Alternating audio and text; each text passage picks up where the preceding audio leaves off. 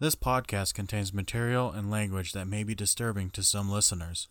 While not explicit, listener discretion is advised.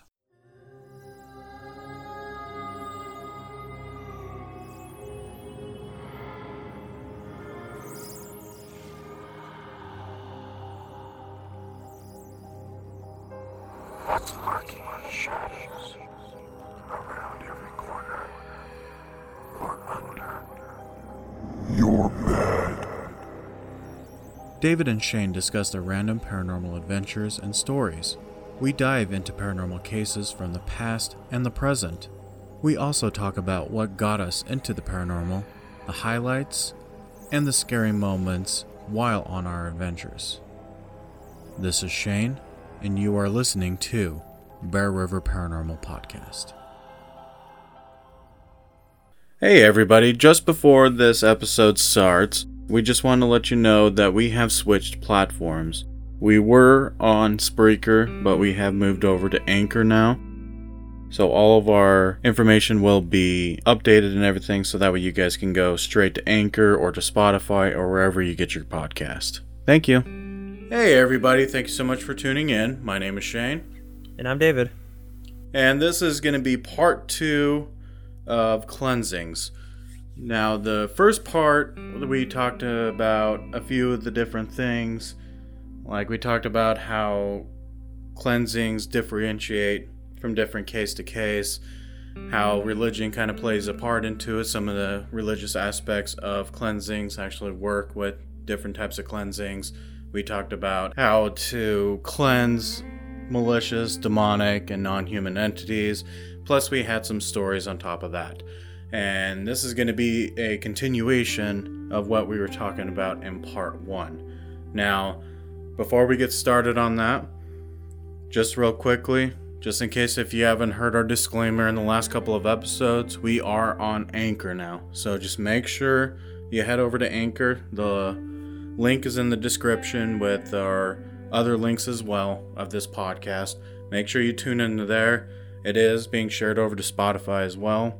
I realize at least nine tenths of the people out there in the world you actually use Spotify for podcasting instead of other things, but we just want to let you know that we are all over on Anchor now. We are still using Spreaker to a point to distribute to other ways to listen to our podcast, but from here on out, it is going to be Anchor. Our guest today is going to be the same guest as part one, which was going to be Diana. Diana, how are you doing today? Good. How are you? Doing good, doing good. So I just wanted to thank you again for coming on our episode. I know uh, you're a busy lady and you got a family to take care of, but we do appreciate you taking time out of your busy schedule to come and do this podcast with us. Well, anytime. All right, so to get on to our current topic, now, Diana, from the last episode that we did, and we talked about the different types of cleansings when it comes to demonic, non human, elementals, stuff like that. We kind of touched base on a little bit of that on the previous episode, and we talked about how. In your experience, you tried a few things and saw what things work and saw what things didn't work and everything. Now, during an actual cleansing, what types of herbs, sprays, anything like that do you commonly use during a cleansing? Um, so I always use Palo Santo. I always use um, basil, cinnamon, those types of things. We use a lot of cumin and salt. Just mixed them together in different manners depending on what you're dealing with in each house. It's kind of, it really is kind of a case to case situation though as to what you want to use. So, say for example, if we're dealing with a elemental, now let's just throw out, uh, say, a fire elemental. What's the different process for that one versus doing just a normal cleansing, trying to get rid of a malicious entity? So that one you have to bring in more things. You have to basically fight the element with the other elements. A good mix is actually using vinegar, um, putting pepper, things like that that for some reason don't mesh well with fire. So you bring in different elements like that, and it helps. Vinegar is a great thing to use for elementals. Um, pepper, different things. So fire, you might throw things that represent water, like seashells. You can use all kinds of things It would amaze you what you can use. Have we dealt with the fire elemental before? I'm sure Diana probably has, but you and me, Shane? No, I believe we went against the air, water, and earth elemental. We haven't So- dealt with the fire one yet. So we've almost hit all of them. Almost. Yay. I 'Cause guess the reason why hope I we don't ask do about it. the fire one is because we haven't really dealt with that one yet. Right. So, because typically with a earth, water, and air elemental, we obviously light up candles and everything. Do we even use candles for a fire elemental? no, because you have the flame, you don't want fire to feed fire. Mm-hmm. So you have to be careful what element you're going with because you want to squash that one and fill everything with more.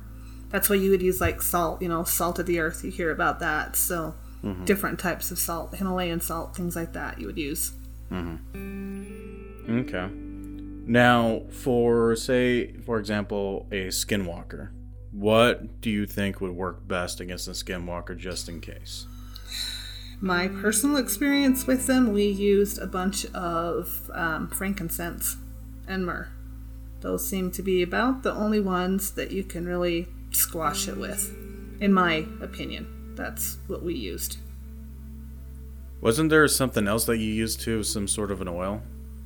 Yeah, you can use the um, anointing oil, and that in itself contains frankincense, cassia, cinnamon, um, different things like that, orange, things like that, that they just negative things don't mesh well with. And we all know that skinwalkers originally originated from the native culture and everything, and they use a wide variety of different things like juniper berries, they use different types of sage, uh, sweetgrass, stuff like that. And do you think that those types of herbs or anything like that will be effective towards a skinwalker? Um, I do. You have to be careful on like the sage though. Make sure it's actual pure good sage, not what you buy that from some of these places that tell you it's fresh and it's like a hundred years old in a bundle. But they do work. It's mas- it's basically your intent on those. And when you when you're talking about like fresh sage, like just barely pulled off of the bush, hung upside down to dry, and then use it. That. That yeah, that works better. I mean, you can do your own. You can grab it and a, bun- a bundle of sage, throw a little salt in, and you can bake it in your oven and dry it yourself. Um, you want to do that because a lot of times when you buy a bundle from someone, it's been processed to the point that, I mean, even when you light it, you can tell it just has an off smell to it, and those aren't really gonna do much. Would you say white sage would be a preferred one, or is there a different type of sage? Because I know there's different types of sages. Uh, you can get white sage. Sometimes you can get it mixed with sweetgrass. That's a good one. Yeah, Um, because sweetgrass, that's uh, good vibes and purification. Right. So yeah, mixing that, and then from what I gather, white sage is good for just cleansing people, houses, crystals, anything in general. It is. Sometimes So what I like to do is take a bundle of white sage and actually infuse it with different oils. So you can do that yourself. And then Shane, you were talking about juniper. Uh, that uh, resets energy and stress relief. That's what juniper does. Yeah. And we've also used juniper to, to battle malicious entities as well. Uh, particularly over at Merker. Because there's an abundance of juniper berries there. But that's why I kind of brought that up is, you know, what about juniper berries? Because I know the natives like to use that, particularly around here, because juniper is a very abundant source.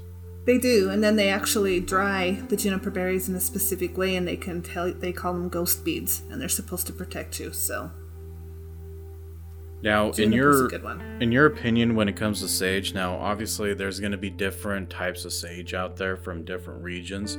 What would you say would be the best sage to use, just in general? Um, honestly, white sage. I pretty much just like white and sweetgrass. You can get other, but I don't. I don't like it myself, Yeah, and I'm particular about places that I will buy it from. yeah, Like if you can go to a Native American shop and get it from there versus some shop in the mall, I would do that a hundred times over. So when it comes to the non-human entities, so for example, I'm just throwing names out there like Slender Man or or anything like that when it comes to cleansings. Now, we've used Osha root, Palo Santo. We've also used anointing oil. We've sealed the doors, used salt, black salt, the whole gamut, including some of the other spices and everything. Is there anything else that people should know about these types of cleansings when we're dealing with non human like entities? Please don't use dragon's blood ever. That people will say that's great. It's not. Sage isn't going to really do much for him. If you want to go all out and spend the money, you can find bog oak. That's really rare. It's it's great, but Osha root will almost do you the same thing. Uh, they're just you just want to use those more powerful things because if you use sage, it's not going to get rid of it. It's just, in my opinion, it's just made it more angry. So Band aid. Yep, it It'll fixes it seem for a like it helped for a minute, and then it'll come back, and it's a little stronger because it's more angry that you tried doing something about it. Yes. Yep. And I'm glad you brought up Dragon's Blood because I don't remember if we mentioned it in the last episode, but I'm glad you mentioned it again just to cover because we're really serious on not using it. Mm-hmm. Yeah. Yes. It, it's very apparent. If you, if you haven't figured it out this far in our podcast, we definitely do not like dragon's blood. It smells great. I mean, it, it makes the Sure, house I'm sure you can use great, it, but- it in a normal situation, but if you're trying to use it to cleanse anything, then then you're going the wrong direction. Exactly. Yep. Completely agree. I want to bring it up just real quick, and if you don't like it, you can edit this out. Uh, Slenderman. I know you brought it up willy nilly, but I'm curious uh, if you actually think Slenderman's a real thing. Because in my opinion, and I'll say it first, uh, I think it wasn't real, and it takes enough people to believe in it for it to potentially manifest into becoming a real type of entity. No, I have my same. I have my same opinions about it as you, David. I think uh, Slenderman was never really a thing until everybody started believing it, and it's just like everything else. You wish for something to happen, it will happen. Unfortunately, all these people wished for Slenderman. Well, guess what? There was some non-human entity that decided to make himself look like Slender Man, and bam, now we have Slender Man. But I personally do not believe it was a real thing off the get-go. I think it was conjured. And I think that's actually a big case with a lot of places that, uh, like TV shows or other people hype up. They go to and they say, you know, all the ghost stories of this is demons are here, and they're they're probably not there. But if enough people go looking for demons there, they're probably gonna find demons there because they had the image in their head that there's gonna be demons here. So they start manifesting demons there when they see something, but it's not an actual demon. So you can have enough people believe in it to where it actually becomes a real thing. Well, I mean, if you get if you're getting paid enough money to sit in front of a camera and scream demons in a location, of course that's going to attract the negative that comes with that. I mean, it, it it it just goes back to what I originally said: is you wish for something to happen, it's going to happen. That's just how the universe works. You wish for this uh, location to have a demon in it over time, you're essentially inviting that bastard into your house. You know what I mean? And then now you got a problem on your hands and you don't know what the hell to do. So you have to call a bunch of crack asses to go out there and try to cleanse it when they don't know what they're doing until you finally stumble across a uh, reputable group like my group that can actually handle these types of things and we finally resolve the issue. But in the first part, you know, you shouldn't be wishing for having a demon anyway. You shouldn't be sourcing out a demon. You shouldn't even be looking for a demon. Demon is you don't need to look for those. You know what I mean? They're everywhere, you know? Regardless if they want to be found or not, there's demons everywhere. And if you go looking for it, you're going to find it and then you're going to be in a whole world of hurts. That's why it severely irritates me when these people all they want to dabble in is with the malicious stuff, the demonic stuff, and really there's more aspects to the paranormal than just demons. Why don't you learn how to pass the spirit over to the other side that actually wants to go towards the light? Why don't you try to, I don't know, use your investigative skills to actually investigate the paranormal to try to get a better understanding why we have paranormal in the first place? You know what I mean? No, I think it's because it's not glorified in people's mind. Oh, I crossed a spirit. I mean, if they they want to tell stories, so if you can say, oh, there's this demon, that that makes for a better storytelling thing than, uh, it was this nice spirit we helped it cross. Which is weird because honestly. I never want when someone asks me what I deal with, I never want to tell them that I've dealt with demons. Me neither. That's actually not something I want to to go looking for. There's so much more out here that I could find. In fact, I'd actually be taken back if we go to a place and literally every spirit we talk to is a nice spirit. That would actually be what I'm looking for more than the demonic or mm. evil ones, you know? Oh, that's hilarious because that's what Diana's been saying for the last six months. yeah, I'm like can't we just have a nice one? Just just a nice one. That's all I want. But yeah, no, and, and I agree. It, it definitely makes a story a hell of a lot better if you're talking about, hey, I dealt with a demon, I battled with the demon. But there's always repercussions when it comes to dealing with demons in general. I mean, Diana knows that firsthand. I know that firsthand. Uh, David, uh, I don't think you've actually came with us when we've dealt with actual demons before, right? I don't think so. Probably not. And I'm okay in keeping that record clean. Yeah. well, the there there's repercussions to that. I mean, demons are actually pretty fucking powerful. I mean, you think angels are powerful, demons are just as powerful, you know? And the reality is if you're dabbling with that kind of shit, you're to have a lifelong attachment. You're to be uh, feeling things that you never want to feel before. You're to smell things you're to feel never want to smell before. And there's a, a whole gambit of other issues that come along with dealing with demons. Unless you truly have studied the work and the art of combating and battling demons, you're basically setting yourself up for failure to the point where you're going to have to reach out to someone that actually knows what the hell they're doing to be able to resolve this. And sometimes, if you wait long enough, it might not be resolved, you know? Because it's not like we could just call up a Catholic priest and just order an exorcism. There- There's a process for that. And plus, I really don't think there's a priest in a thousand mile radius of Ogden, Utah that can actually do a successful exorcism. So, I don't know.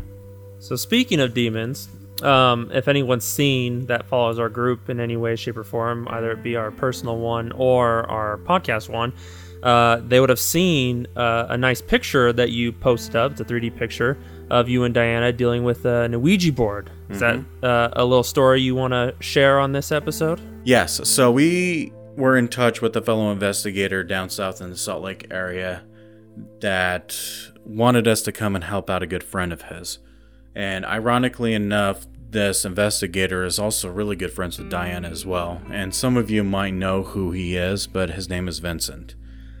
He reached out to us and wanted us to help his buddy uh, with a cleansing because he's been dealing with a lot of darker stuff lately. So, Diana, you can go ahead and kind of explain a little bit what happened. So we basically went into his house, and you could definitely see there was something there, and opened a pantry, and there was an old Ouija board that he had gotten, an antique one, and it had definitely been used for some bad things. So that's we had to take that, and Then he's just what storing his food on it. well, he had just barely gotten it, and he knew that we were coming, and he kind of tucked it away to see if we could hold in on it because we didn't know anything oh, like normal. so he's kind of testing you a bit to see if you guys right are legit. to see yep exactly and so we went in and got right there and he's like oh okay and you could feel the bad coming off of this thing so we were like this definitely needs to be cleansed so And ironically enough, guess who was the one who honed in on it? good old shane Wasn't we weren't even there for like what, 10 minutes? nope because i was looking at what was going on upstairs and you went right to the ouija board Mhm. so Yeah. Cool. There was it, it- good there was a lot of things that were going on. I mean, he had a nasty attachment. I, I mean, that thing was nasty. Um, he also. Oh, by the way, the only reason why we're talking about this is because he actually gave us permission to actually talk about this particular case. Now, normally we do not talk about these types of cases in depth. We just kind of give a brief synopsis on it. But he's actually given us permission, hence why you've seen the picture on our Facebook page. And usually, if we do in stories, I mean, we never say anyone's name. Uh, we never say where you know things are located at. We just give our personal stories that we dealt with. So even if we do talk about a case, we're not devoting any personal information that anyone can link to a person. Exactly. That's why I mentioned Vincent's name, but I'm not going to mention the client's name just to keep his identity secret. You know, if he wants to come out and say, hey, that was me, then that's all on him. But for the sake of this podcast, I'm not going to mention his name. But yeah, he had a uh, nasty attachment. So what'd you do first, the attachment or the Ouija board, or the other various spirits that were probably in his house? Well, let me What's let me steps? explain first what we all found in there, and then we'll go into the steps. Copy. because we found a portal that was about three tiers long. So it was a portal on each level of the house. Um, the weird thing is, separate from the board being its own portal, there yeah, were separate portals separate from the house. board. Okay. And he also had haunted objects in his house as well. Now, a lot of his objects weren't that bad. There was a really nasty sword that came from Japan from World War II, and there was blood, still blood on it. Oh, man. If, if you would have been there, David, and just felt the energy coming off of this damn thing, oh, it, it's by far one of the worst uh, items that I've come across in a while. But he also had a few other things too, particularly a hex in a jar wrapped around a doll's neck. That was also glorious. But essentially, we started with the uh, attachment, correct, Diana? Yes. Yep. And we had to do that in stages. So we both had to take a break and do it in stages to completely pull it out of him. And it was, I would say, it probably took you like what, half an hour, 45 minutes Oh yeah. between easy. both of us. Mhm. And then we closed the portal. We also took care of the haunted objects in general that were a cause for concern. And then we we did we do the Ouija board first or did we do it last? We did the Ouija board first Yeah. because we knew. I mean, he had dogs, so we couldn't keep them out forever. So we Mm-hmm. had to hurry and do what we needed to do so he could let his dogs in. So that was first, and then we let that sit for a while. Well, it makes sense because you want to close all portals before you start kicking things out. Right. Because you leave the portals open and you kick things out, they just come right back in through the portal. yep. exactly. Or new ones come in through the portal. Mm-hmm. And that one was, I, I would say that one was the worst Ouija board we've done so far. And we've done, what, two or three now, Diana? A couple, yeah. Yeah. That was not very good. Yeah, and we were there for I think at least two hours, two and a half hours, doing the whole entire cleansing. It mm, was Right. pretty in depth. I mean, it was there was a bunch of nasty things in there, and so far it's been three weeks now, and he's been doing good. Yeah, His really life is back to normal. I mean, he's a combat veteran, so he's he's dealt some with some shit and he's seen some shit. And for him to say that he feels that everything has gone back to normal, he feels great. He actually has energy to do things. Really makes me happy. You know what I mean? So did you get the objects stuff dealt with the objects, or does he still have the objects with attachments on him?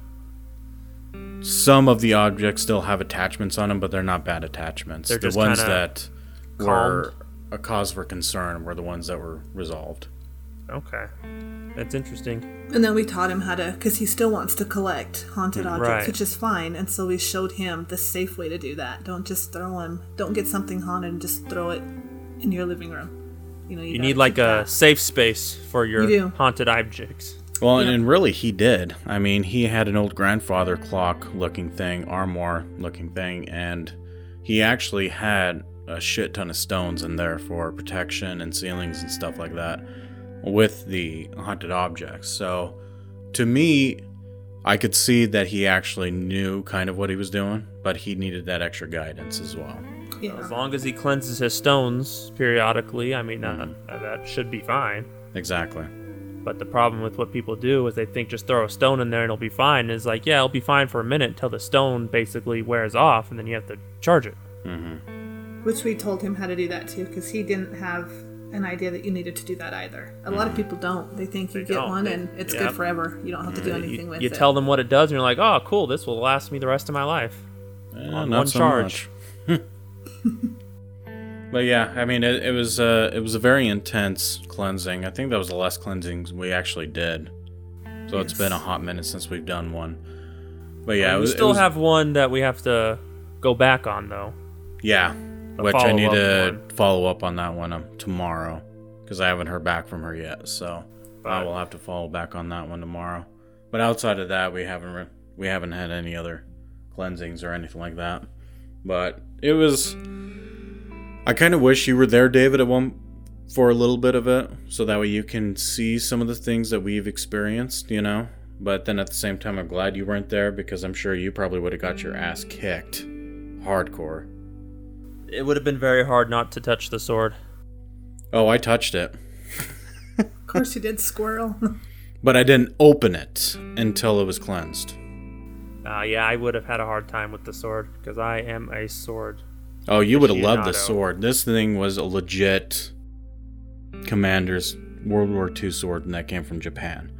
And it still had the person's blood on it. The actual physical sword itself, I mean, it put off a bad vibe, which was, eh, you know, it's whatever. Up until he opened it, and I about wanted to hurl. I mean, Did it it have bad. a fancy scabbard on it? Mhm, Correct. A locking scabbard. Yep. Well, that's cool. The hex, though, I did want to touch on that hex. Hex. well, yeah, because I think- uh, have we dealt with many hexes? Not really. Because Diana has to a point, but I have not. because there's got there I think there's different types of hexes, right? There's hexes you put on people, and then there's hexes you put on things, right? right. And the thing that we were dealing with was a hex on a thing. It was technically what was in that vial? Was it pine there pine was needles? some different pine needles, and then you could tell the different um, oil that it was setting in. It just it wasn't a good thing. And what what's the purpose of what what, what was its goal of the hex to do? I think because it was un- unknown. Like unless you were looking for it, you never would have found it. That's the thing, because it was in a little glass vial tied to a string around this doll's neck. Yep. So it was just one of those things where it was like a potential booby trap if someone would have accidentally just stumbled upon it, opened it up, and then boom, something happens to them. Exactly. Hmm. Okay. Like me when I opened it. Oh, great. Yeah. And then I'm over here running like a chicken with his head cut off, trying to grab all the, the herbs and stuff that we needed to resolve the issue. And what did we ended up using? That ar- argamoth or whatever it's called? the agrimony stuff. Agrimony. Yeah, that and anise and different mm-hmm. Throwing stuff at So- her, p- picking it Yeah, off just- her head. Right. That would have been hilarious if I was physically throwing it at her, but no, we just I'm grabbed Give it, pinched this. in there, and Put in the bottle. Cleansed it. You're talking about uh, all this different stuff with attachments and objects and everything. So when we talk about people, attachments on people, I noticed I saw you guys do uh, like a, a type of test uh, when you put herbs and stuff and you put it on their hands or whatever, and you, you ask them some questions to try to try to see what you're dealing with. Do you, you guys want to talk about what this test is? oh, we haven't even done that test in a while. But I actually have, I still have the test in my uh, cleansing kit. But essentially, it's just a test to see if there's an attachment uh, on said person. So both sets of herb, choice herbs and spices are just slightly different. One, you won't feel anything in general, period. It's the other one that we're more concerned about, and if their hand is hot or their arm starts from the wrist on up starts getting hot, then they have an attachment. If they're holding it and nothing happens for like five minutes, then they're good to go. But Diana can elaborate more on that. So the thing is, is that it's just normal herbs that, unless you do have that attachment, it won't feel like anything. But if that there's a negative energy, it counteracts with the herb, and we do one hot hand and one cold hand. So one's a fake, one's the real test, and that way you can tell because you're not, you don't tell the the client which is which, so they're not you're not pre sending anything into their mind like oh I've got one. Um, but if there isn't a negative attachment to them, then it starts uh, counteracting with that herb and it heats it up. So then that's when you can tell. Yep. So you guys probably used it in a while because you're pretty good at just sensing if they have an attachment on them now, so you really haven't been needing to use it. Yeah. Right. Yeah. I mean, it, it's very apparent when someone has an attachment. You can literally feel it when you're a few feet away. But it's, I guess it's one of those where it's a good, uh, if you're not quite sure, if you want some reassurance, you just kind of default back to that little test. Yeah. Right. I mean, if if there's ever a case where I have to go do a cleansing and Diana's not available to help at all, then I will revert back to that test just to make sure, just just so that way I cross my T's and dot my I's. you know. But if Diana's there with me, then we typically don't do the test, even though I still have the test ready to go whenever we do need to use it. Right. So then we talking about people. So what are the steps that we do when it comes to fully starting to cleanse someone's house? It really depends on the the entity that's that's there. But usually we start with some of the more simpler things like salting the drains, spraying salt water in counterclockwise motion around each door and window. Then we go into There's the Using- basil. yeah, there's basil for uh, the beds. The beds. You can also use lavender as well. Then we go into doing Osha root and Palo Santo. And then we would start at one point of the house and just make sure you do it in a counterclockwise motion throughout the whole entire house. And depending on the on how bad it is, we'll seal the doors and if it's really bad, then there's other herbs and spices that we use as well on top of that. So it just really it's hard to like, give a guideline for a house Right. cleansing because each one are different. One could be not as bad as the other one. We've had we've had a couple where we just had to do just some of the more basic stuff and it cleared it right up. And then there's other ones where like that previous client that we were talking about where we had to go in depth like seal the doors using different herbs and spices, taking care of attachments, taking care of haunted objects, I mean the whole gambit. Yeah. Well, I mean, there there's the basic stuff that we do that uh, you kind of do uh, as a, just a basis, but then there's something that you and Diana do specifically that really only you and Diana can do at the end, and that's when it really seals the house at the end, Yeah, sealing of the doors. Um, Yep. which is interesting because I've, I've watched you two do it. Uh, I know you're wanting me to try it one day. We'll see. I think you'll be good at it. Just it, it takes time. I mean, it's still even I've been doing this for like what a year and a half now, Diana, since you taught me how to do it. About that. Yeah. I still get a little worried about it. You know what I mean when I when I start mixing it all together, but once I start doing it, I put all my energy into it, you know?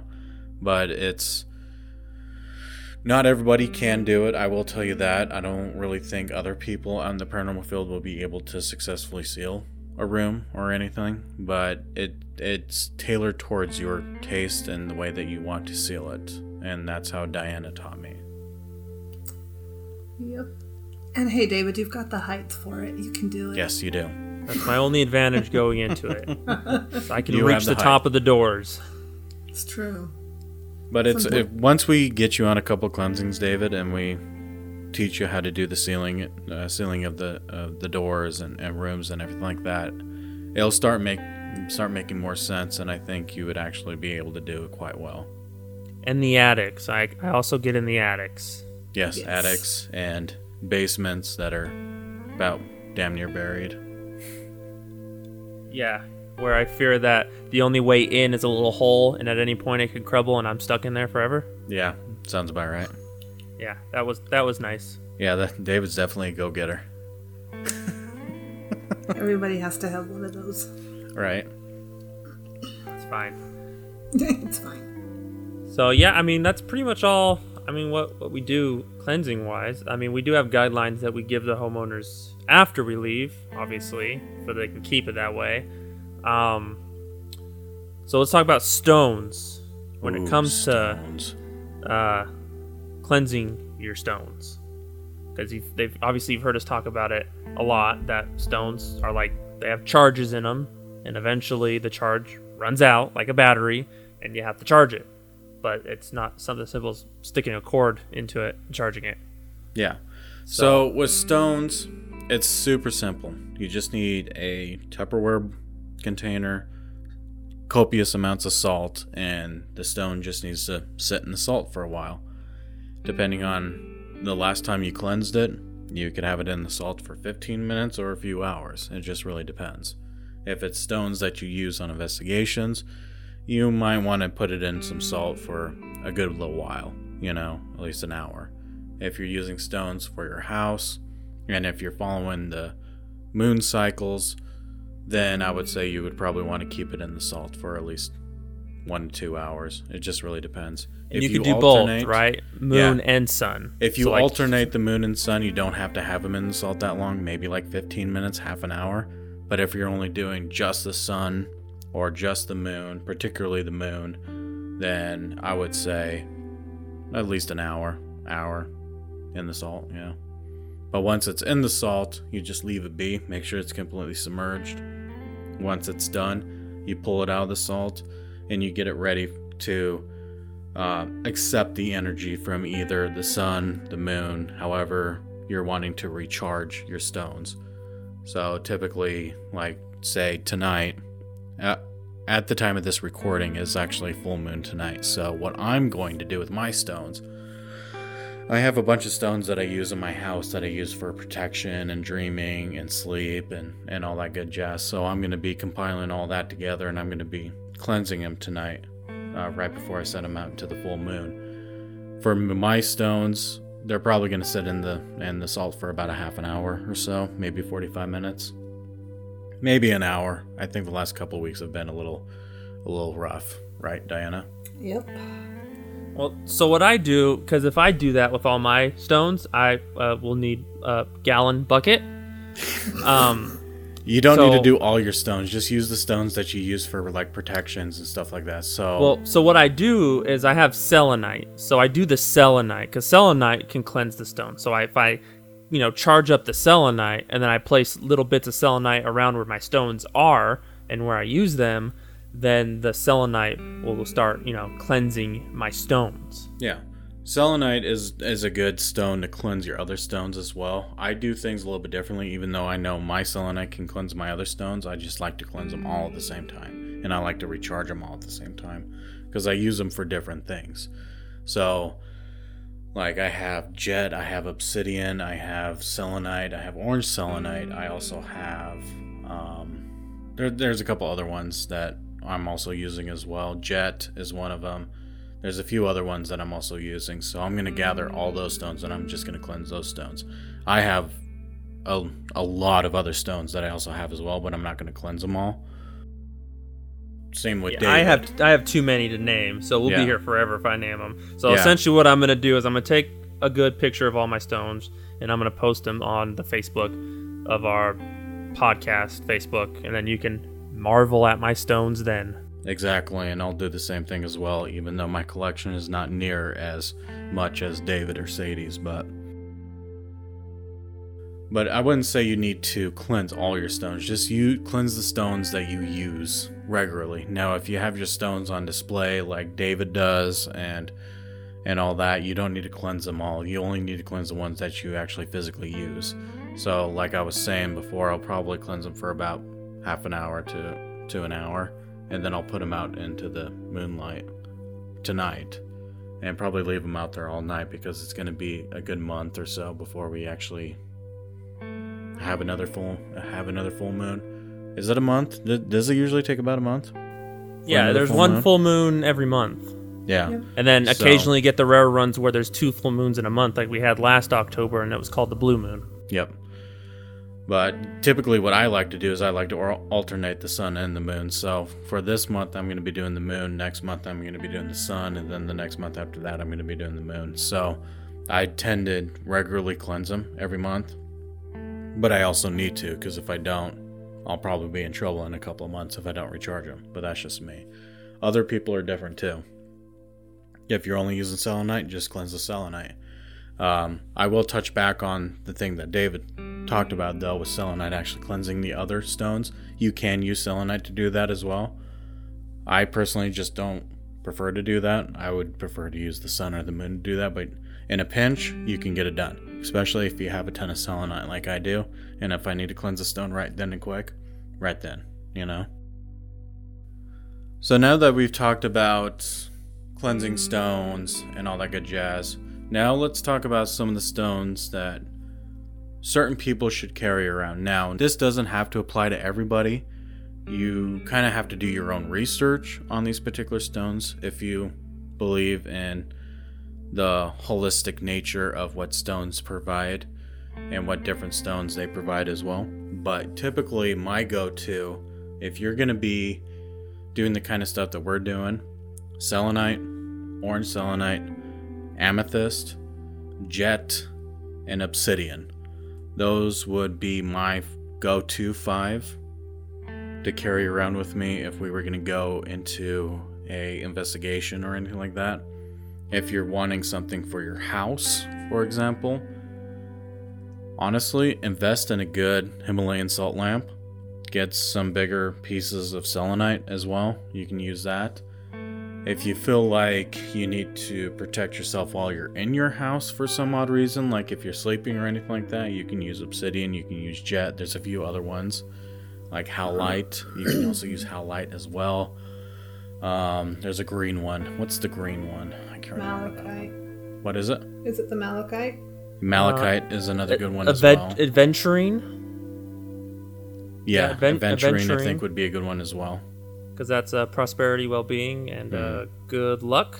And then Mm-hmm. Yeah. yeah, the ma- the malachite is uh, it's more of a personal thing because it's wealth, beauty, and individuality. Mm-hmm. Um, but my stones that I would have on an investigation would be uh, onyx, uh, preferably black onyx, uh, black tourmaline, uh, hematite.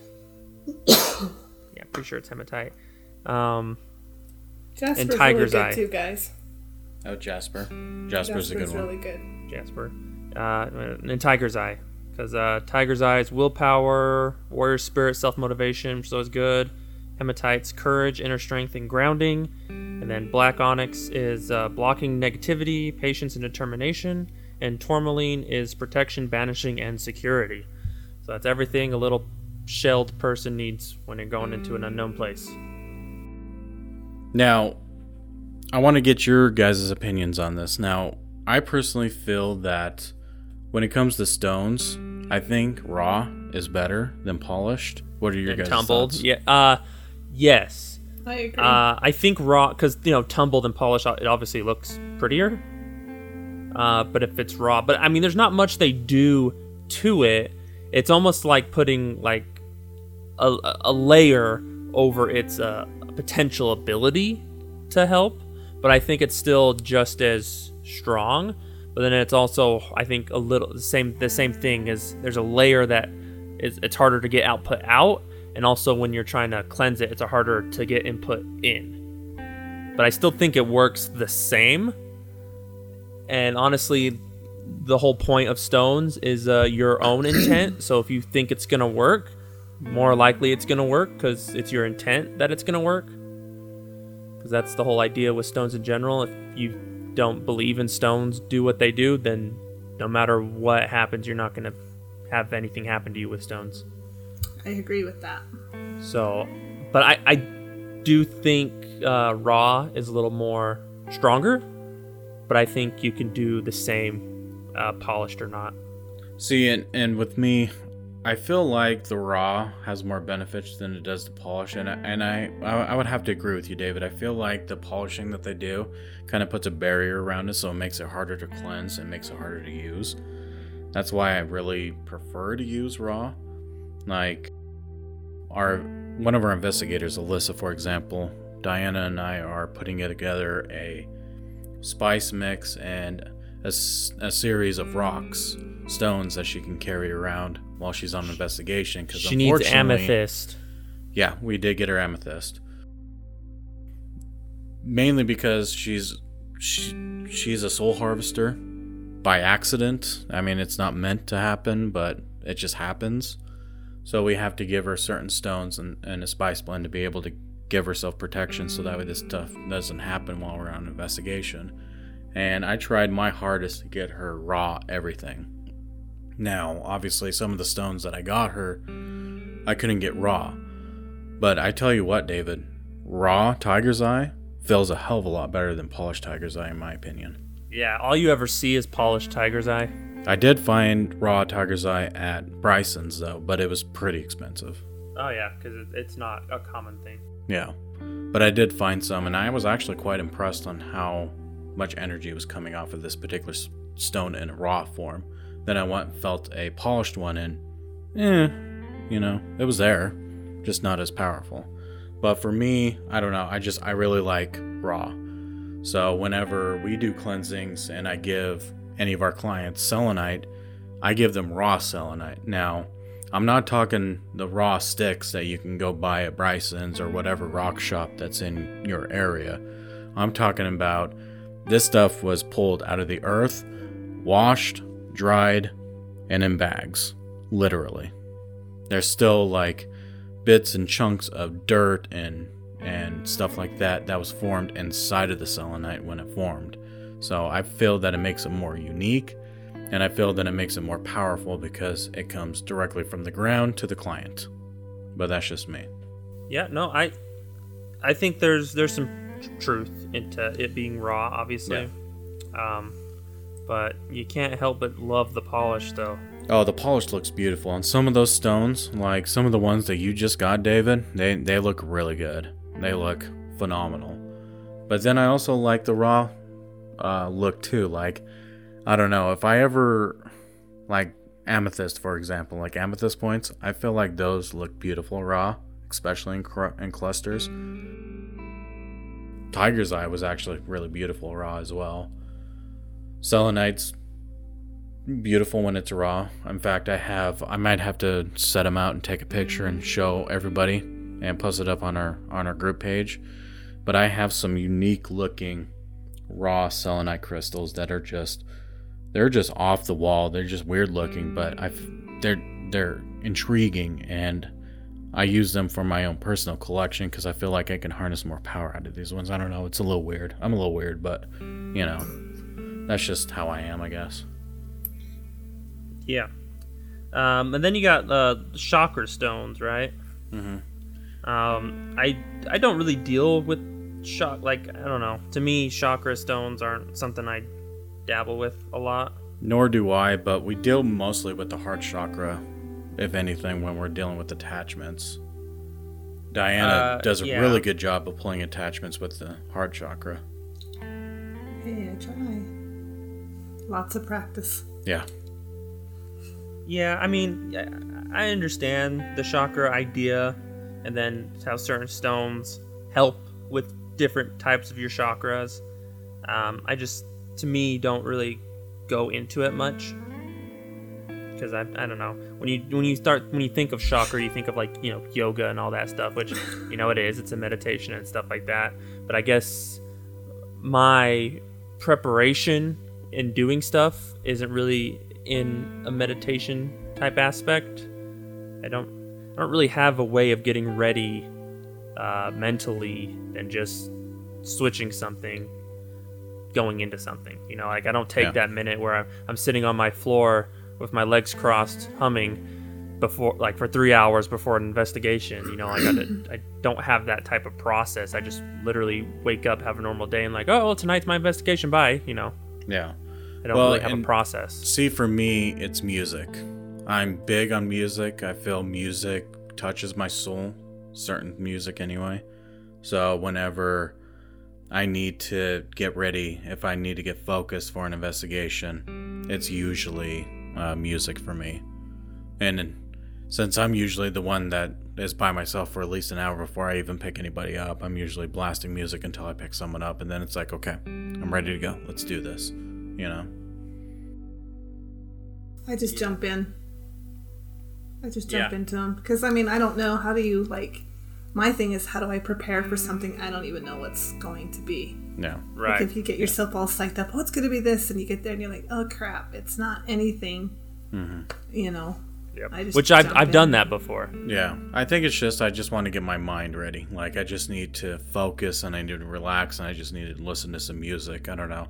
There's been studies where music has been linked to to how people react and how people feel and everything like that and and I feel that's true. You know, I feel like certain music that I listen to and no, it's not demon music either. It's just normal music. Um the music that I listen to, I don't know, it, it just has to resonate to me. I, I don't know. Like, here's a question for everybody out there Have you ever listened to a song and got goosebumps? Yes, I have. That's what I'm talking about. That That's the type of music that I listen to when I'm getting ready for this kind of stuff. It just, it settles me down and gets me ready. You know what I mean? yeah yeah i understand that um, makes sense. But yeah, I've, I've definitely psyched myself up going to places before. Yeah. I mean, I guess the only thing you can do is if someone tells you where you're going and tells you all the stuff that's happening, then you go, okay, and you start expecting it. But I, I think the worst thing you can do is go into it, any type of haunted location, investigation, cleansing, or whatever, and your mind's, once you're there, your mind's not there, you know, where you start thinking about personal stuff or other things, then I think that's when you have a problem because that's when your defenses are down. Yeah, that actually that brings up a really good topic. To protect yourself, if you are dealing with any type of trauma, whether it be a death in the family, any type of P, uh, PTSD or anything like that, sit it sit it out. Don't even risk it. Just don't even go to an investigation until you're better mentally. Don't even try to even do this because you're going to cause more harm than what it's worth Right. because really you have to be in the right mindset to do this and if your mount if your mind is clouded with say your girlfriend cheated on you or your father died or you know you just lost your high paying job and you don't know how you're going to be paying your bills you know those kind of things will cause your mind to alter to a point and unfortunately malicious entities know how to prey on that kind of stuff and then you're in a whole world of hurts. And then you're gonna be doing the pity me why is everything happened to me blah blah blah well you kind of did it to yourself you should have just stayed home and resolved some things you know what i mean Yeah. So I mean, that's the only thing I can think of to pre- you know preparedness wise going into something is just you know when when you're there, you got to be able to focus on that and not anything else. mm-hmm. I Yeah. mean, because there's times you know you can take breaks and you know you get on your phone, Facebook, whatever, do all this stuff. But but once you're in investigation mode, you know that's that's all you really need to be thinking about. yeah nothing else matters you need to, need to just focus on the task in hand and nothing else matters i can't tell you how much it drives me when people just don't focus on the actual investigation. They're always on their phone, they're always doing this, they're always doing that. And I get it. You have family, you need to check on them. That's great. That's why we we have special breaks for you to do that and everything. But also if you're going to be traveling 3 hours one way to an investigation, you need to be focused on this investigation. You know. And I mean, there's times where we're in uh, an investigation. It's like slow or quiet, and you know, there's not much. So when we have like a bit of banter back and forth with each other, because sometimes when you're not focusing on a spirit or something, that's when something happens. Yep. So I mean, there's times, but it's it's a time and a place, and know your moments when you're Right. doing it. I mean, it's very it's hard to have an example on something that it could be different from an investigation to investigation Yeah. I mean, there, there's been a time where, time or two where we've just sat there and we're just shooting the shit during an investigation because it's dead in the door, no, no pun intended. And all of a sudden we get an EVP, or our equipment starts going off. Or there's been where we'll get everything set up, we get everything rolling, we get everything ready, and then we'll go take a break for like 10 15 minutes just to see what the equipment would catch while no one's in the house. And nine times out of ten, we actually do catch things. You know what I mean? So I think it's again, it can be very, very boring what we Oh, yeah. do. There's Oh, only yeah. small percentages of exciting stuff, but it's enough that gets you hooked and wants to do more. oh yeah. What you see on TV is not real.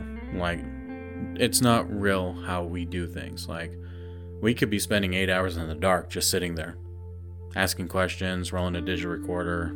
You know, it's really not that entertaining. And I think a lot of people has have that misconception, and a lot of people that join the paranormal have that expectation of they're going to be running around screaming ghosts and demons and have pointy black hair and all that good jazz. But really, though, it's not that glamorous. You're going to have to get in some, to some cold, dark, dirty places, and you're going to have to investigate. And you're going to be sitting there for hours twiddling your thumbs, wondering if something's going to happen or not, you know? Yeah, mean, keeping I- your eye on that spider in the corner. Right? Or the grasshopper. Is that on the inside of the car or the outside? At the rate that she was about ready to hop out of that seat, it was definitely on the inside. Yeah. I mean, I I I don't hate on the shows, and I really don't. The the ideas of the shows. I just understand that the shows people are watching it is, and it's entertainment. Like I understand what they're doing in the shows. I understand their process in the shows of what they're doing, and some some shows do try to do a bit of truth, and they do try to be as honest as possible. But in the end, whenever they do, I understand why they're doing it. Is because they're, they're trying to make it entertaining. That's the whole point Yep. and that's what essentially what they're getting paid for. So I understand that part. So I, I don't hate Yeah. on shows or filming or people doing that. I just what what's hard and bothers me is when people who just watch the shows have a different mindset and concept of what other people who really do it what the difference is. And so I would like to have the ability to have a show to where it is both entertaining but then both also informative, really informative at the same time. Yeah. No, and, and I completely agree with you, David. I think if that kind of stuff were to happen, I think other people would finally have a realization of, oh, it's not as glamorous as it seems to be on these other shows. And I think sometimes they do that where they do time lapses where they see a person in there, they've been in there for three hours, then they show a little thing that happens to them, and then they speed it up again, you know. I mean, that's understandable because that makes sense. But what I don't like is when people say this is everything they got in one night, and then you know they filmed for three nights. Yeah. You know, Right. that's that's different, and it's that's lying to the people that you're getting this crazy activity in one night when it's three separate nights you're there. And it's not guaranteed that you're going to get much activity in the first night mm. anyway. That that's just there's been investigations where we've been on where we didn't really get deadly squat, you know? And then there's some investigations where we're just like off the wall activity, you know? There's it's either one end of the spectrum or the other. There's no in between, you know? Yeah, for sure. Yeah. So I wanted to circle back on some of the stuff that we use for cleansing. Now, Diana, Yes. just recently you have concocted a particular type of spray. Do you want to elaborate on that? So it's just a different cleansing spray. Then I've put in different herbs. I put in some frankincense, some lavender buds, some chips of sal- Palo Santo. Just let it all marinate together. It's just whatever feels right in the moment. You know, some some batches I'll make and I'll be like, uh, yeah, no, that's not gonna cut it, and down the sink it goes. But this one, you just for things that are happening anymore, it's just a little bit heavier world that we're in right now. And uh, so you just got to add different things. I've thrown some juniper in there. Um, it's just about letting it all marinate together, if you will. So So, would you say what would be the best if someone were to go and want to make a just a small bottle of cleansing spray for themselves, just so that way they can spray down, spray themselves down after when they've had to deal with the public or anything like that? What would you recommend? I think just if you're doing a public event and it's not like a hardcore investigation, you'll be all right if you just get a sage cleansing spray. I mean, if you want to make it yourself, you can, but honestly, unless you're gonna go to a lot of events, it's easier to just buy one uh, because they last a long time. They have a really long shelf life. But if you're gonna make them, go ahead and look up the best ways to do that. Don't just think you can grab a bottle of water and dump some oil in it and you're good to go because it's Yeah. not how it works. Yeah. There's different ways to make it. I mean, in the past, I've cut water with witch hazel, mm-hmm. and I've used certain types of oils for my cleansing Right. sprays. Other people do do them differently, but I know with your experience, Diana, you make by far the best sprays and the best anointing oils ever. I've never even heard of anointing oil until I met you, and I've only heard of certain sprays until I've met you, and you've kind of opened up my third eye to everything else in this world of of cleansing and everything like that. And really, the possibilities are endless. You can make anything out of anything. Right. You can. It just, you'll go somewhere and it just depends on the thing you're dealing with. You might, oh, I use this as my base, but I have to hurry and add this to it. I've done that before. So it's just a good idea. Just figure out what works for you. I mean, everybody has their own mindset, their own belief as far as cleansing. If it's just a public event, you know, you're you're you're okay just to use a sage spray. You're Yeah. good. And in fact, I've uh, I've picked up when I went down to the reservation over there by Vernal. Uh, I picked up some sweet sweetgrass spray, and it seems to work actually really well. Right. There's certain other sprays that I've tried that I'm like, eh, I'm just not feeling this, and then there's some that I've made that I'm like, oh, this this could work if the if the if the entity was pretty mild, you know what I Right. mean? But, Yep.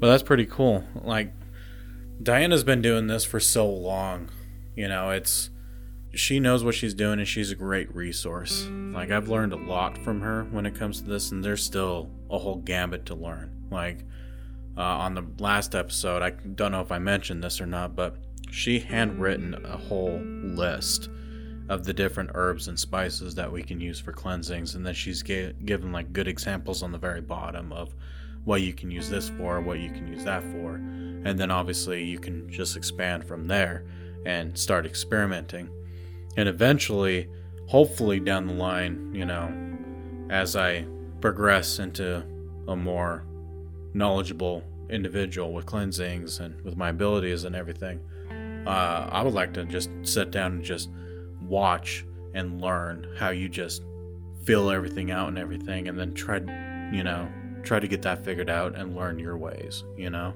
on how you make some of your stuff. It could happen.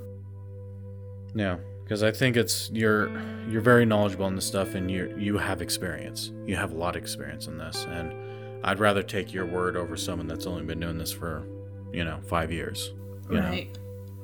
Well, and it's a lot of trial and error. You know, you you figure it out and what works and what doesn't work. And if you know it's not working, don't use it for Pete's sakes. But there are teams out there that doesn't matter. It's what you think you're supposed to use, so they're going to use it.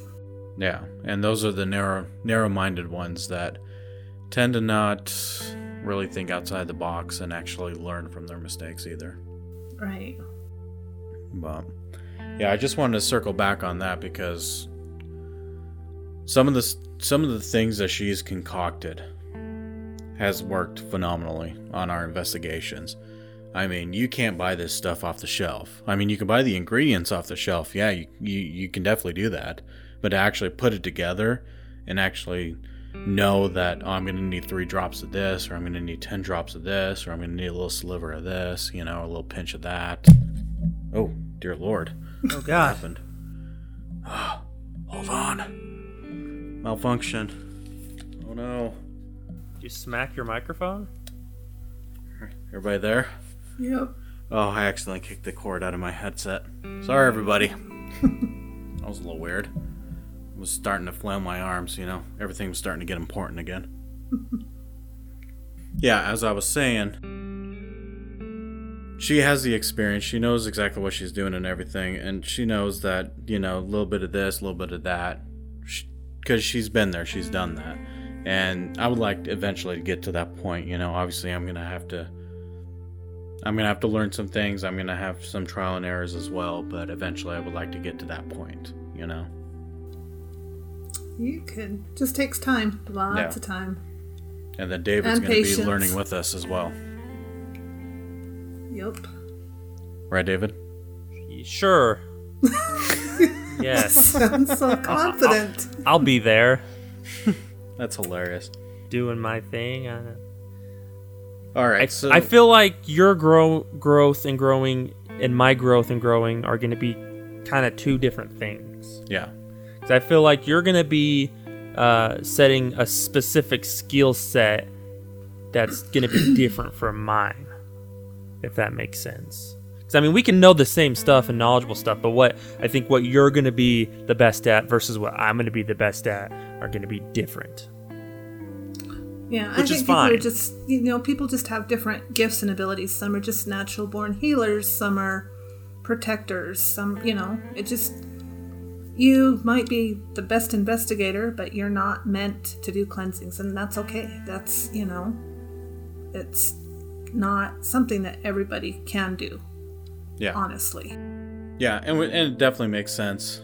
I think in general, though, with all three of us, for example, all three of us were to do a cleansing with our different backgrounds and our different skill sets and everything, Right. I think we could bang out a, an even a very difficult oh yeah. cleansing without a problem. Right, because we're all three good at different things. You have to have that balance. It just it's all about balance.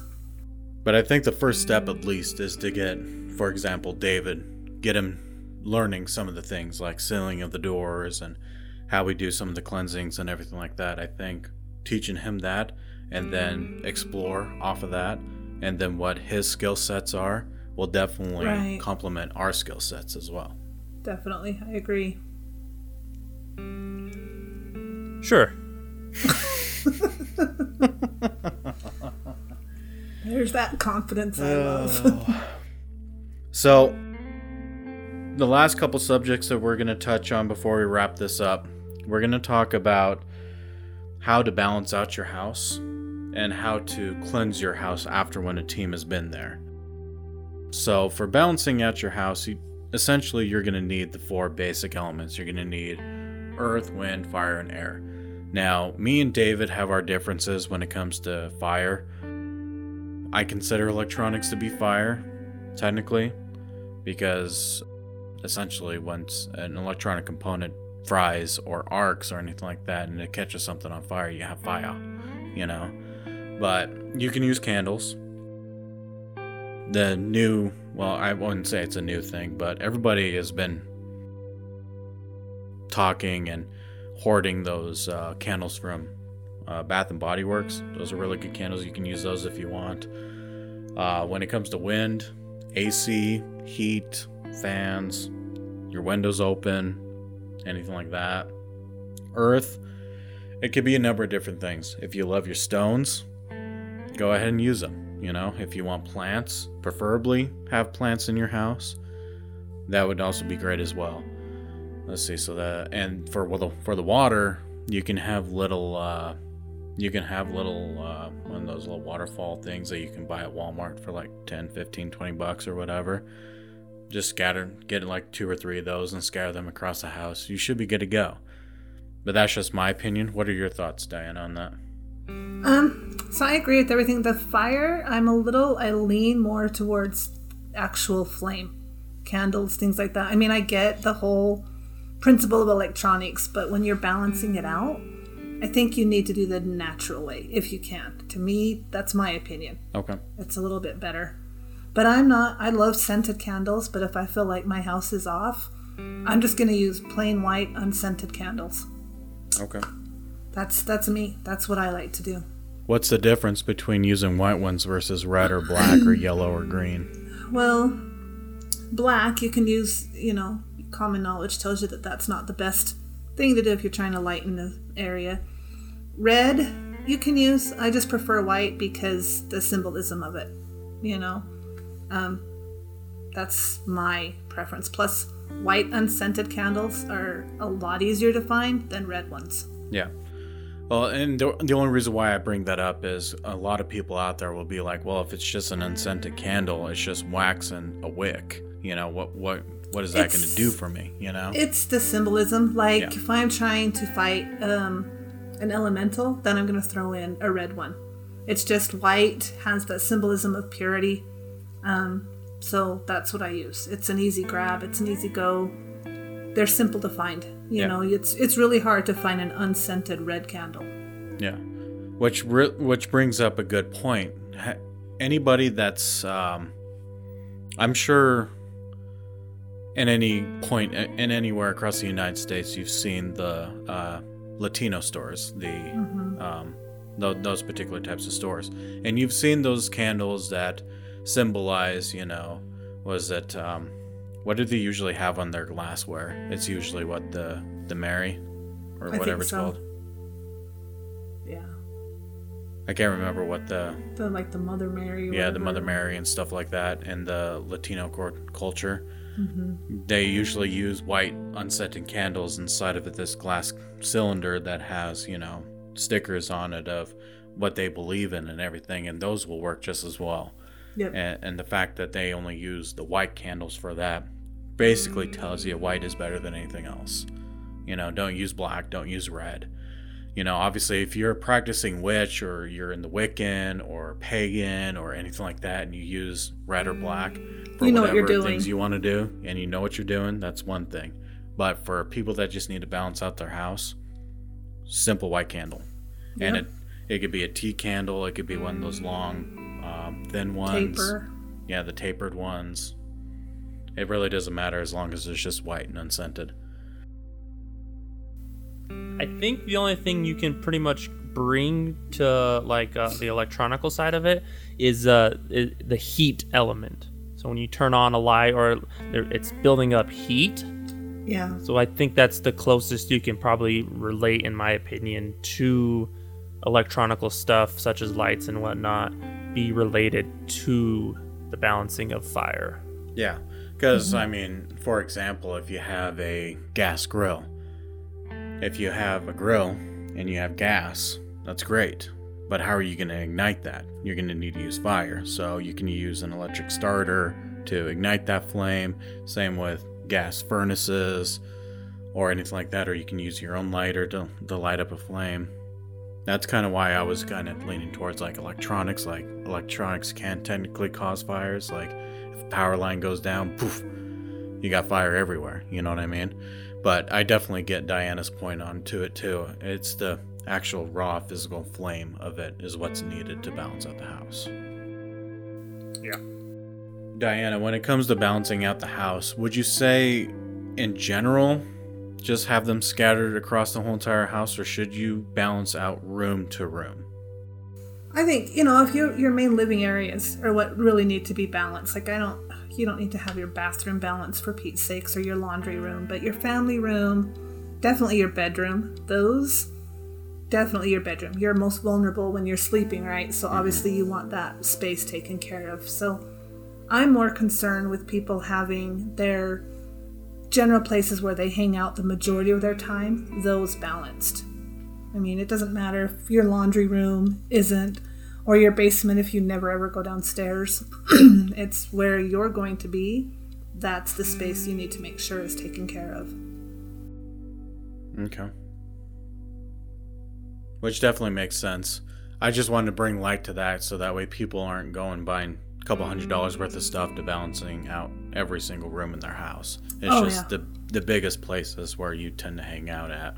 So Yeah. for me, it's usually my office or my bedroom. So those would be the two rooms that I would completely balance out, but I've balanced out my whole entire apartment. But that's just me though, because with Well, everything that yeah, we deal with. it's it's not a bad idea, but I mean, the honestly, the majority of people are only going to be light on one, maybe two of the elements, you know, because your house is naturally pretty much earth balanced anyway, because your cabinets, all the wood in your home, things like that.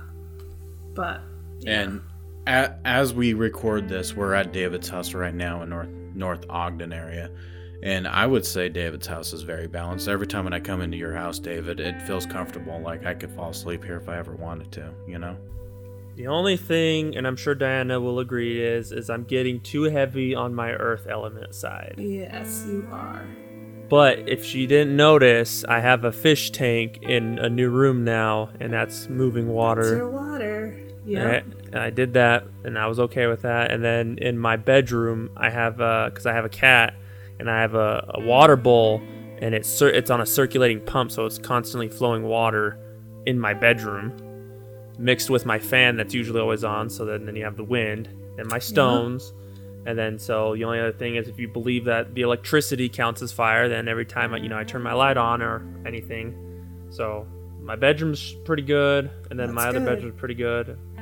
I mean, but yeah, I do because Sadie loves her plants, and I love my stones, and she loves her stones. So we, we are very earth heavy, but so far it hasn't been too much where it's getting overwhelming yet. Yeah. And I was actually talking to Diane about this last night. I actually want her to come over to my place and just kind of get a feeling of my my apartment to make sure it's still pretty well balanced cuz I'm with you David. My my stone collection is starting to get up there. I do have like four different plants. We always have the air on uh, because we have one of those weird wall mounted AC slash heater units that has the the thing on the outside, and then it goes through the wall and it comes to the fan on the inside. So we always have that, and then we always have Scentsy or a candle going at the same time. So I feel like it's pretty well balanced to me, but I also want to get her opinion on it just to make sure if I need to scale back on some things or if I need to distribute some things in different areas. You know, I just kind of want to get her opinion on it. I feel like it's balanced, but with the stuff that we deal with, I want to make sure that it truly is balanced, you know? Yeah, because that's part of it too. Like you get so used to your own environment that you think it's perfect, and somebody else walks in and they're like, "This is not," you know. And But the one thing are a I great hate thing. is, uh, which is tough because you know my everyone in my family is okay with, but I hate mirrors. Oh. I don't know why with the passion, but I really just I don't like mirrors. Like I can look into them by myself, like in bathrooms. Having a mirror in a bathroom is fine, but if I just have mirrors all throughout my house, I really hate it. Yeah. Me too. I only really have two mirrors in my whole entire apartment, and that's in the bathroom. I've thought about putting a mirror up right above my desk so I can see when stuff is going on behind me, because contrary to popular belief, I actually have a ghost in my house. But it doesn't really bother me. She's just. She comes in, says hi, and then she jets. It's a female So spirit. if I counted correctly, I roughly have at least ten different mirrors in my house.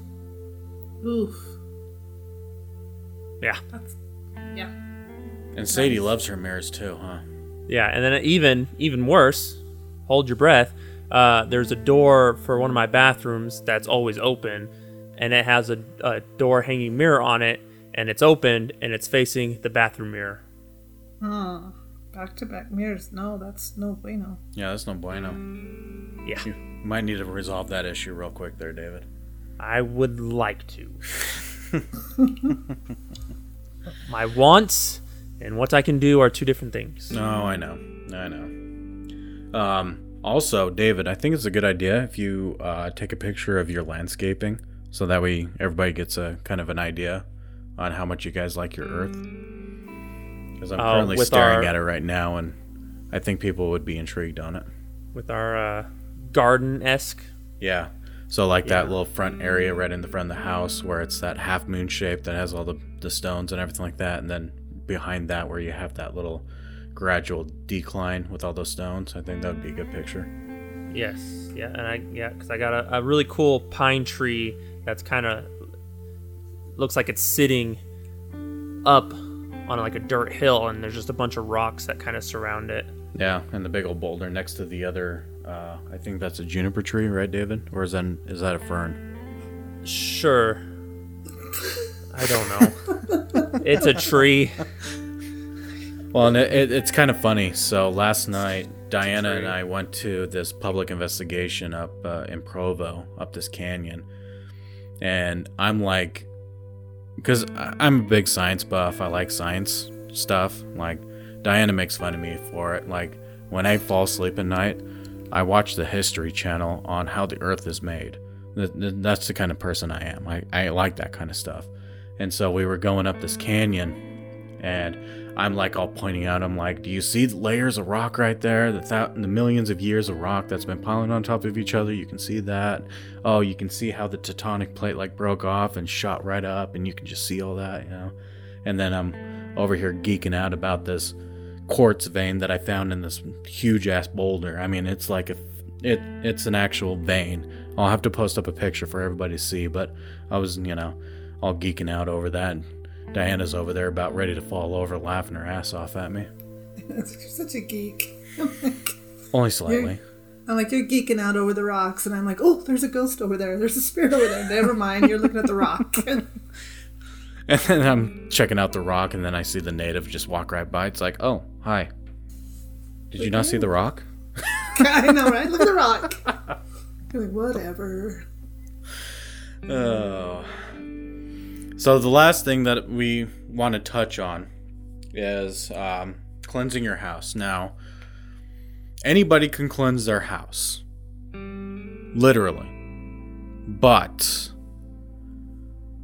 it really depends on the situation. If you feel like the energy in your house is off, it's I would definitely say you can use some white sage and some Palo Santo and just kind of go around the house and just clear the air and stuff like that. And that should be fine.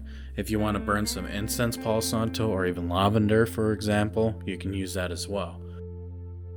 Just don't use dragon's blood, No, In case we haven't mentioned it, right? don't use dragon's blood. don't use dragon's blood. Don't use it. Even though it smells phenomenal, don't use it. But when it comes to if you have a house that's, you know, you have some unwanted guests in there and you bring in a team and they do the cleansing and everything like that, refer back to what they instruct you instruct you to do. So for my group, once we do the hard work for the client and we basically pave the way for their success and they just need to maintain it, you know, I have a little guideline that I give them. You know, you can use sage, you can use Palo Santo, you can use salt water, you can, you know, use a couple other different things. I refer them to who, wherever they need to go buy it or what have you. And as long as you keep up on your end of the thing, of the, the bargain, then everything should be Gucci. But if we haven't been to your house, you don't know if you have a spirit in there, but it just kind of feels off, just go get some sage. You know, go get some Palo Santo wood or some incense, and you should be good to go. Just the only thing is, if you're constantly a negative person, you're always going to have negative things happen to you. So you got to have a positive outlook on life and a positive outlook on everything. To be quite honest with you, so. But when it comes when those when you're doing the cleansings, you, it's pretty much self-explanatory. What I would honestly recommend you doing just reach out to a reputable paranormal group. They'll tell you, you know, like, hey, I have some questions about cleansing my own house. I don't think I have a ghost in the house. It just feels a little off, and I just want to kind of clear the air. You know, they'll they'll tell you what to use. They'll tell you like how to walk around and do it, or anything like that. So honestly, your best bet is going to be just reaching out to a paranormal group, and they will give you the guidance. If you want to reach out to us, if you have any questions, you can definitely reach out to us. Diana is by far the most knowledgeable person here, but we can all help you when it comes to just basic cleansings. So just reach out to us and we can go from there. Did you want to add anything, Diana? Um, you know something simple and easy that you can use. Everybody, and you probably have it at home. Don't you? If you, I can't go buy sage or Palo Santo. I'm too far away. Take a simmering pan, a sauce pan, whatever. Put water in it. Dump some ground cinnamon in it. Throw in some orange peel. Just let it sit and simmer on your stove for a while, because cinnamon and uh, citrus are two things that negative energy doesn't like, and it, you know, it'll lighten the whole feel of your house. Simple, easy things. You don't have to go out and spend a lot of money. I mean, I know people that have gotten a hold of me and said, "Well, I contacted this team and they told me I need to buy this stuff, but it's a hundred dollars." No, don't don't do that. Yeah. And like uh, around Christmas time, I usually like to do kind of the same thing. I like to make a Christmas potpourri. Mm-hmm. So it's, it's essentially the same thing. You're adding in cinnamon, you're adding in oranges, but then you're also adding cranberry and nutmeg and possibly clove. Just depends on if you like that smell or not. And you let that simmer for a couple of days during the Christmas time, you know, Christmas Eve, Christmas Day, and the day after Christmas. Makes the house smell great. It also clears the air very well. And I think that's why a lot of people like to use it during the Christmas because, you know, it's a festive, happy time and they want the, the air to be clear. You know, they want it to be positive. I think that's where that originated, but I, I'm just speculating. I'm not 100% sure. Yeah. I've seen Diana actually use oil diffusers as well. So if you're into like doTERRA, for example, which is by far the best oil you can get out in the market, I'm not sponsored by doTERRA. Diana does work for doTERRA, but she just has it so that way she can get her stuff. But doTERRA in general is by far the best oils you can use. And you can use a diffuser for anything. You can use it for uh, frankincense, myrrh, uh, orange, cinnamon, you name it, they probably have it. Right. And you can use a diffuser as well. I don't know if Scentsy or Pink Zebra or any of those other ones actually have those types of scents. So I would I I would say look into it, but just do the oils would be the best Yeah. bet. I mean, if you can't get doTERRA, that's fine. You just want to look for something that has pure plant pressings. You don't mm-hmm. want to buy an oil that's overly Refined. processed because, you know, you're not getting the actual oil there. So, I mean, there's Young Living, there's a ton of companies out there, but just make sure you're looking for pure plant pressings. Yeah. Agreed. So one of the things we usually tell people to do after we have uh, cleansed their home and or them of any attachments is we tell them to do an Epsom salt bath. Um, some people say they already do do that, um, and that's also probably a good thing to do even on your own, like when you're doing yourself cleansings of your home and stuff. Just do that because it it just helps uh, clear negative energy uh, out of your body, uh, depending on which ones you do. Uh, I think Dr. Teal is the preferred one. Um, Orange I- or lavender.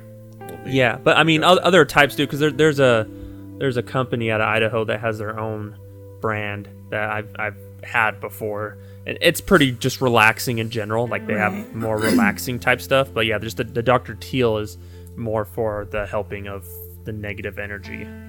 Uh, yeah, something to remember about doing salt baths though is you want to submerge everything, top of your head all the way, and then don't just rinse it all off right after you do it. So if you're gonna do a cleansing salt bath, do it just before you go to bed, sleep on it, get up in the morning, shower it all off. Like you want that salt to actually serve its purpose. It's not gonna do you really any good if you salt bath and then jump right up five seconds later and shower it all off. Exactly. So And that's, what we always recommend, especially where we pull an attachment out of someone. We tell them go mm-hmm. take a, a salt, salt bath. So that way, a lot of the side effects that you are going to experience is going to be muted to a point, you know? Mm-hmm. And Right. that goes with investigators as mm-hmm. well. If you feel like you've been attacked and you feel like you're going to have that paranormal hangover that everybody knows about that does the paranormal, go take a salt shower or ta- go take a salt bath when you get home before you go to bed. Trust me, you will feel better the next day if you do that.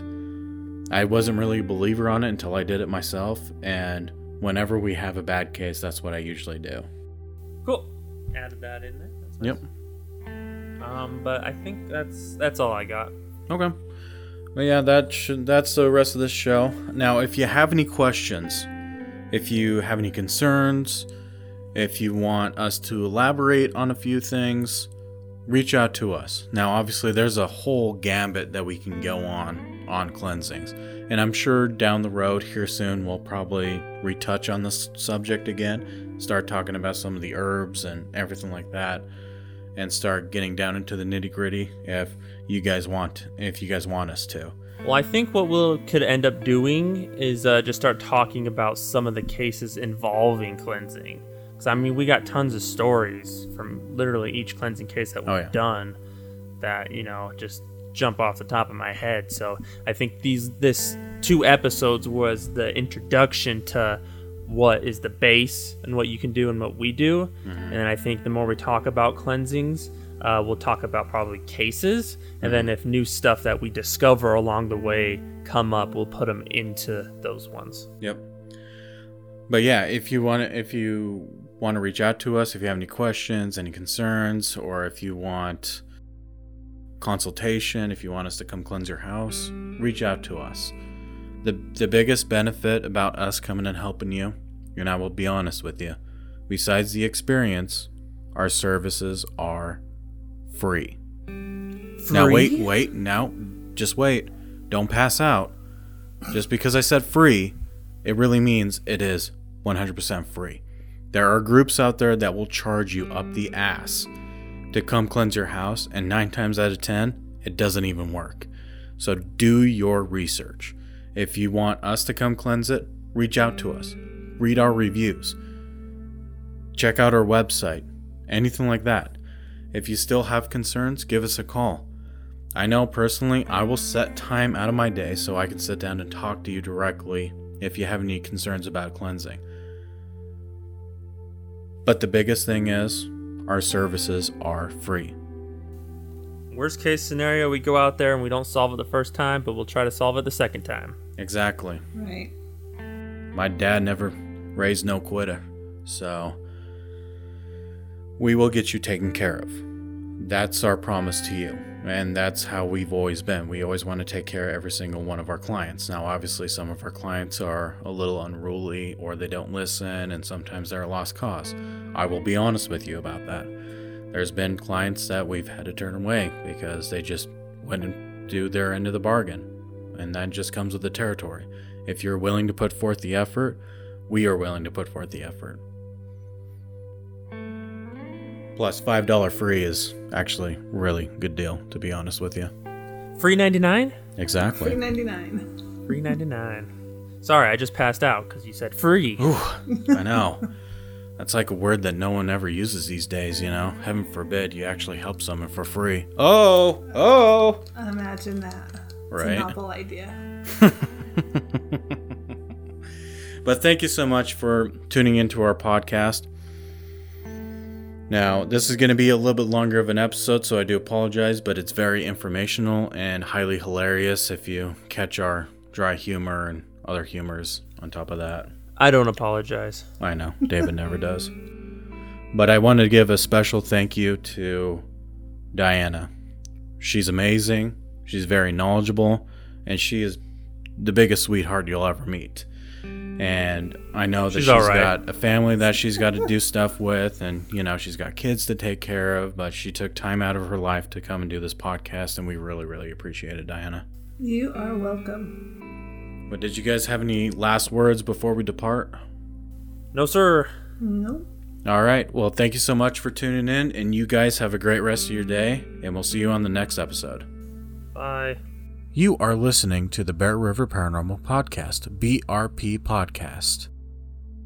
If you or you know of someone who is having issues with an entity or a possible haunting, please send us an email, text, or call. You can find all of our information at www.bearriverparanormal.com. We work 24 7 so we can resolve your paranormal issues quickly and as conveniently as possible. If you haven't already, please subscribe to Bear River Paranormal Podcast. Toss us a rating or a review. You can also find us on Facebook at BRP Podcast. If you are interested in sponsoring us, please send us a message. We look forward to hearing from you soon. Thank you for listening and have a great rest of your day.